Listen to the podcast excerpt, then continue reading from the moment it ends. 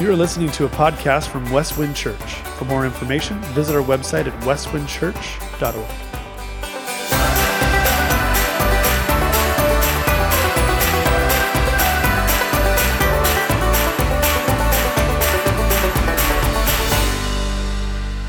Well, good morning again. Let me invite you to turn in your Bibles to Acts chapter 1. Love for everybody to turn there. Last week, we began a new series titled being the church.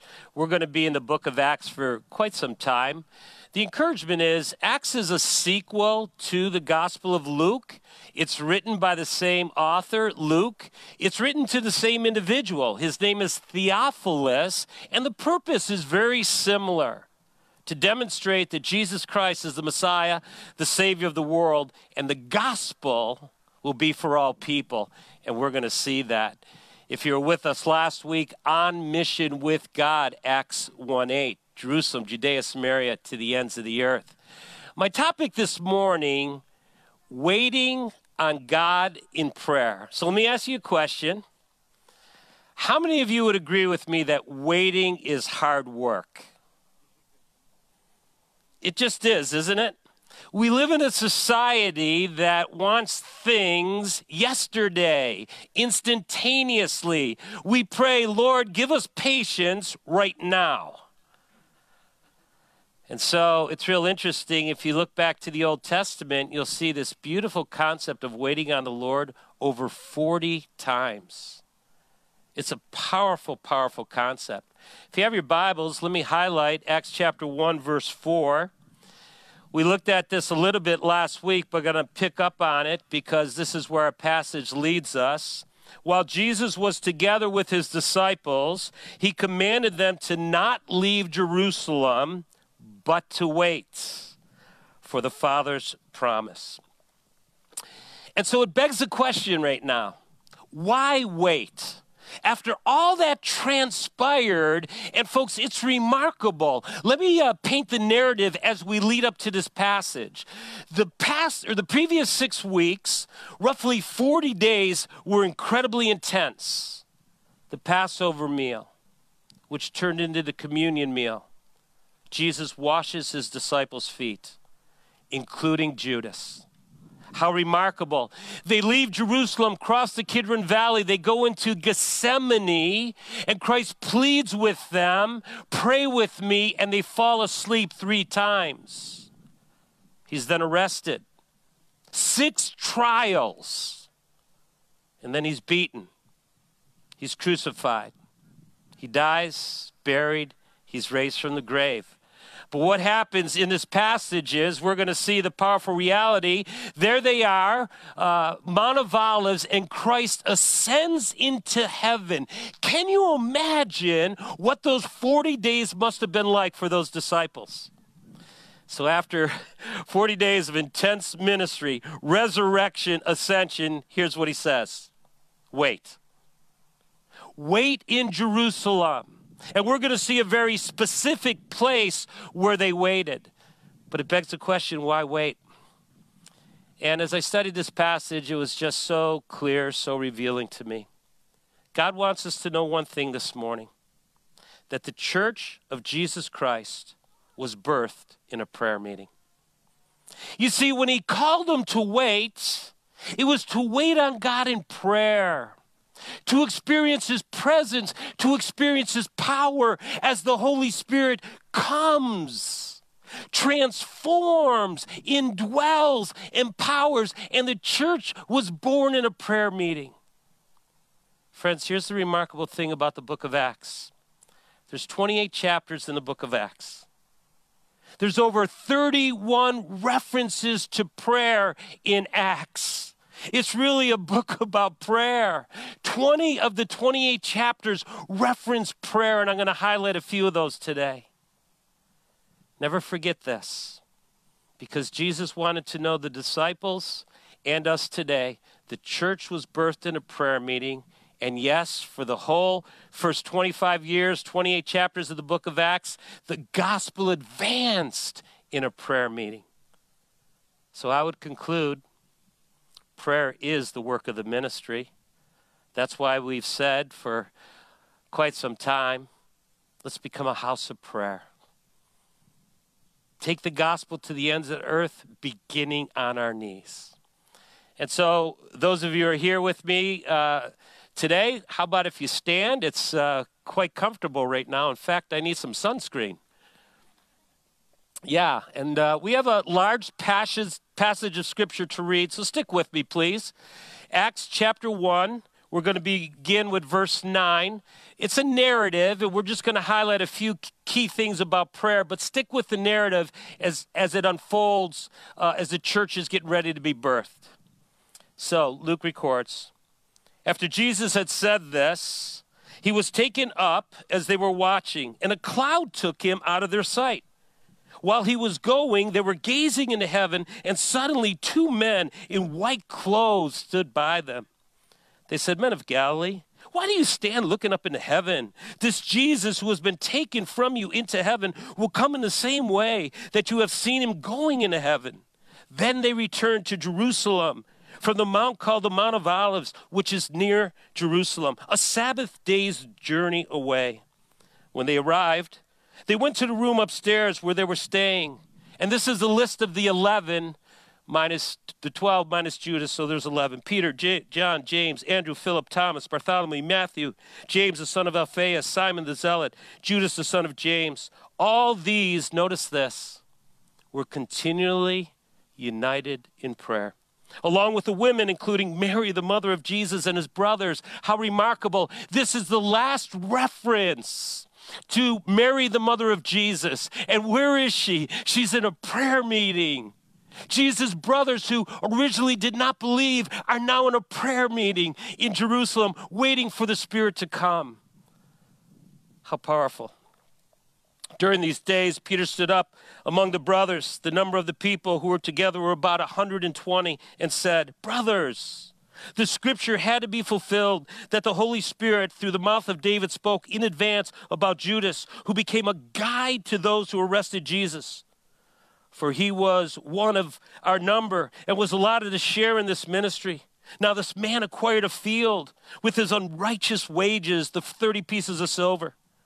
He fell headfirst and burst open in the middle, and all his insides spilled out. This became known to all the residents in Jerusalem, so that in their own language, that field is called Hakeldama, that is, the field of blood. For it is written in the book of Psalms, Let us dwell and become desolate, let no one live in it and let someone else take his position. That was a prophecy that's going to be fulfilled in this setting. Therefore, from among the men who have accompanied us during the whole time the Lord Jesus went in and out among us, beginning from the baptism of John until the day he was taken up from us. From among these, it is necessary that one become a witness with us of his resurrection. So they proposed two Joseph, called Barsabbas, who was also known as Justus and Matthias. And then notice, folks, please don't miss this. Then they prayed. And look at the prayer, how specific and how intimate. When you prayed for leadership, here's what you pray You, Lord, know the hearts of all. Show which of these two you have chosen to take the place in this apostolic service that Judas left to go to his own place. Then they cast lots for them, and the lot fell to Matthias. So he was numbered with the 12 apostles. Please be seated. One of the things that I find so revealing and inspiring about the concept of waiting, friends, waiting is never a passive activity. If you recall, when we studied the book of Habakkuk in chapter 2, God told the prophet, Go up into the tower and wait. But he wasn't passive, he wasn't just kind of dozing off and relaxing. He is looking out. He is trusting. He's observing. He's waiting to hear from the Lord. That's exactly what's going on here. Waiting is an active uh, participation with God and His Spirit. And so, in this setting, it's a waiting on God in prayer. If you have your digital guides uh, this morning, I want to encourage you to open to page four. At home, the same. I always love to share the blessing. The blessing is this the spiritual discipline of waiting on God in prayer will result in the Spirit's ongoing presence and power in our lives and in the life of his church. Now, I really uh, struggled with using the word discipline because we don't necessarily like that word. Don't let it scare you. Discipline is something that we do regularly, it becomes more routine. It's a practice that is almost habitual. So let me share with you this morning four disciplines that result from waiting on the Lord. So, discipline number one wait prevailingly. Wait prevailingly. And I chose that word specifically as I studied just kind of the, the background of this word. Look at verse 14, if you would, please. All these, meaning the 120, were continually united in prayer, along with the women, including Mary, the mother of Jesus, and his brothers. Notice the word continually. It's a really important word. It literally means they stuck to praying. They persisted. They prevailed. They didn't shrink back. I love what Luke 24 53 says because it's a complementary verse to what's happening in the upper room. Listen to Luke 24 53. They were continually in the temple praising God. When you put these two together, just imagine you're in Jerusalem. Now you're in an upper room, kind of more intimate setting, 120. Then you go into the public environment, the temple, you're praising. You know what the normative thing in this waiting room was? Praising God and praying to God. What a beautiful, beautiful response of these disciples waiting on the Lord. Now, folks, one of the tensions that I see in my own prayer life is this Sometimes I'd rather pray away things than pray through things. And what do I mean by that? When trials come, when frustrations hit, when there's heartaches, when there's hurts, we try to pray away those things versus praying through them. Let God take you through that journey. Why? To transform us. We know this specifically that 10 days were dedicated to prevailing prayer. How do we know that? The Bible says that Jesus appeared to over 10 groups of people for about 40 days. Passover to Pentecost is 50 days. The Spirit of God comes on Pentecost. We know there's a minimum of 10 days between the 40 day ascension and Pentecost.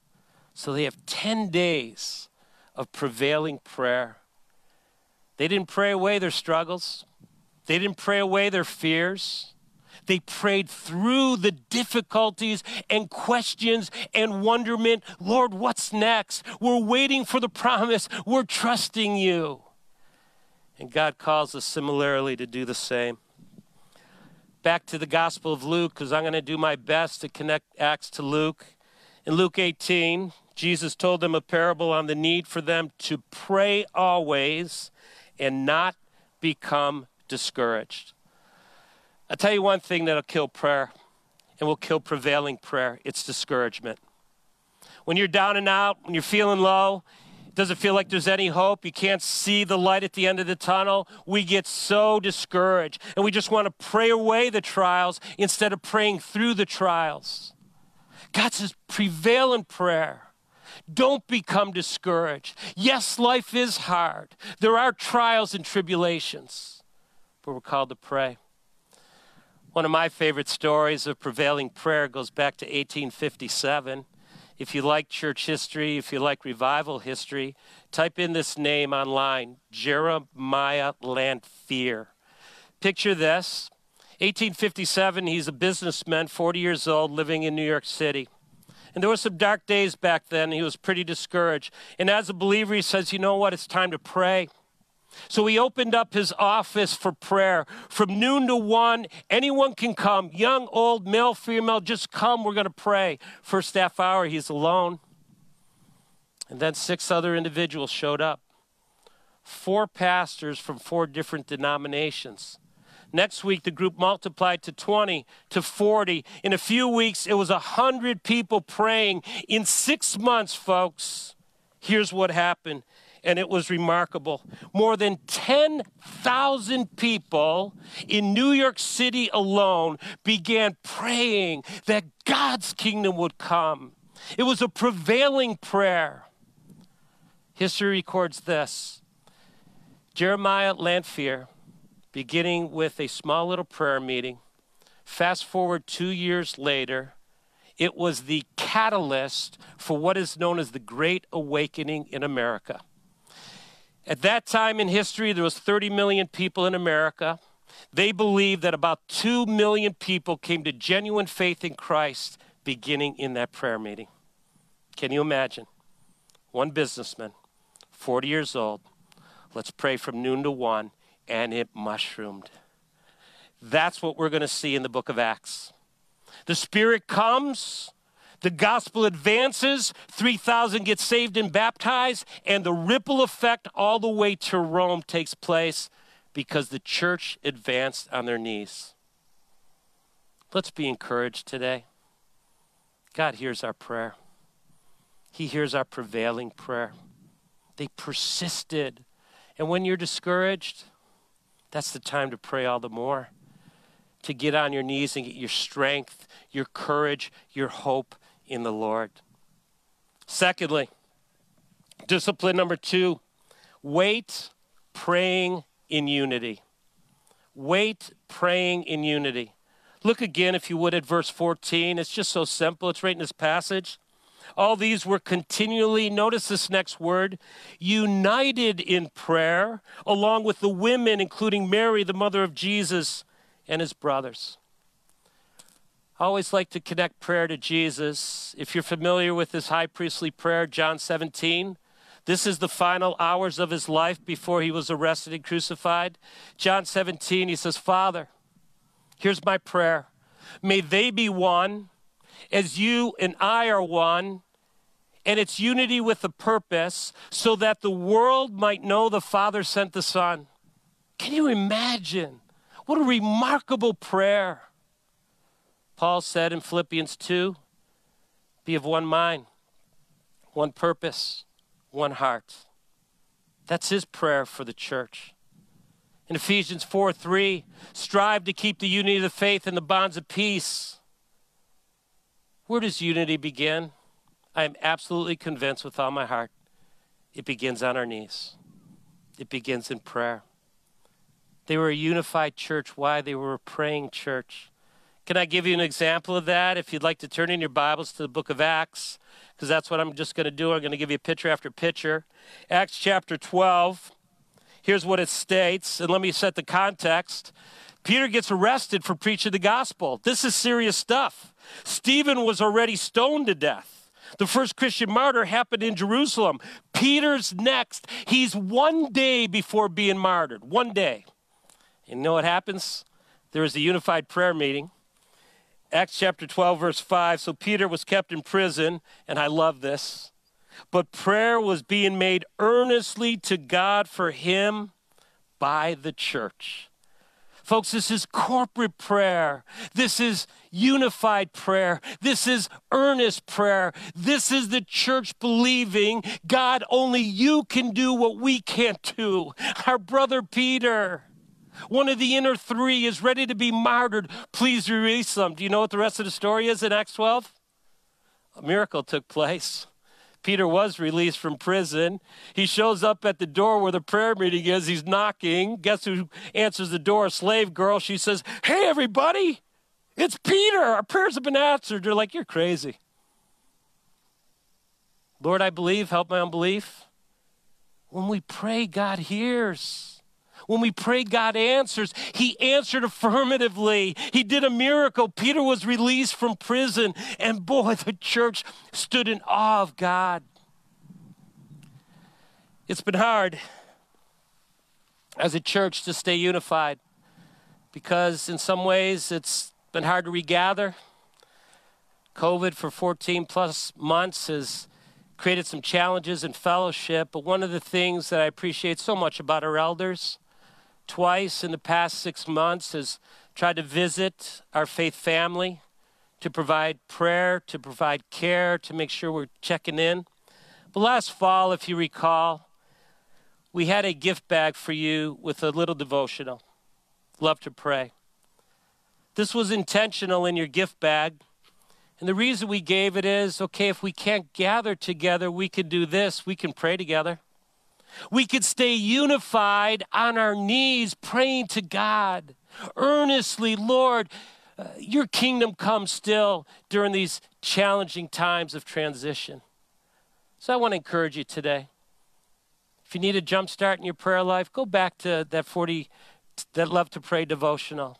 It can be a real encouragement to keep us unified as a church to see God's kingdom come. And what a blessing.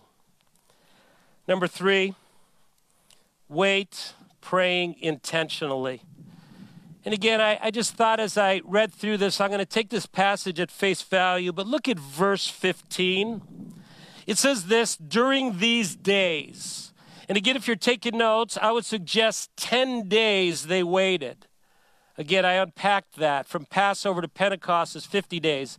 Jesus hung out for 40 days. There was a 10 day waiting room. And we get a sense of what's going on here. Jesus says, Go to a specific place in Jerusalem, the upper room. We know it was the upper room because it's a definite article in Greek.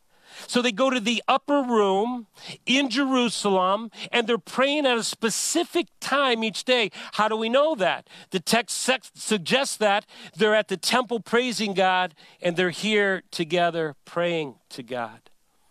And so I think a simple application from this passage is intentionality. In other words, we put prayer on our calendar. We choose a place, folks. We choose a time.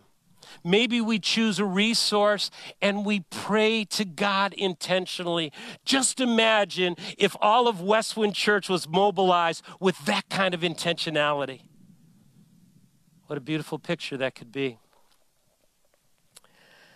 We had a uh, couple call us about a week ago from Indiana, just good friends, and they said, Keith Allen, we'd love for you uh, guys to join us in a 40 day prayer journey.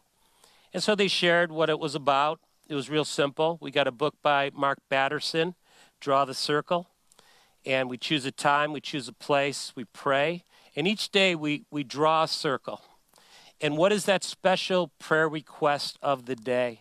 Today's Draw the Circle was that this child dedication, especially with my daughter and son along here for Genesis Rose, would be a special day, a marker for our, our uh, dedications of our kids, for our families.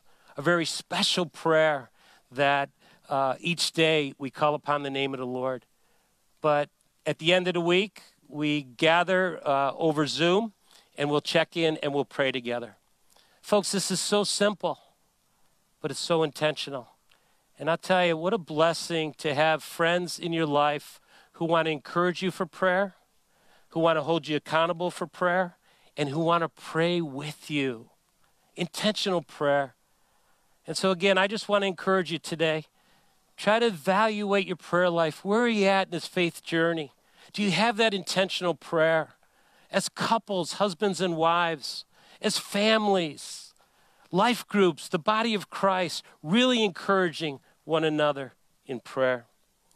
Mark Batterson, who wrote uh, Draw the Circle, says this If you pray to God regularly, irregular things will happen on a regular basis. I want to say that again. If you pray to God regularly, irregular things will happen on a regular basis. I love that. Intentional, regular prayer. Now let's tie it all together. Discipline number four wait, praying dependently. And this is so uh, real to the text. Look at verses 24 and 25. Then they prayed, You know the hearts. Show which of these two you have chosen to take place in this apostolic service that Judas left to go to his own place. Then they cast lots for them, and the lot fell to Matthias. So he was numbered with the 11 apostles. And so, folks, there's a specific need in the early church, right? They're waiting on God to send the promised Holy Spirit. That's the big need. To be empowered to take the gospel to the ends of the earth. But they also knew because two Psalms said Judas must be replaced. And so Peter, the spokesperson, steps to the plate and say, Lord, we want to do your will. We want to be found faithful. What was the criteria for replacing Judas? You had to be a witness of the life of Christ from the baptism of John to the resurrection. So there were boundaries for leadership. Okay? You had to experience his baptism, you had to experience his resurrection, and his life in between. But I think also, notice the prayer Lord, you know the hearts of these two men. The heart really matters, folks.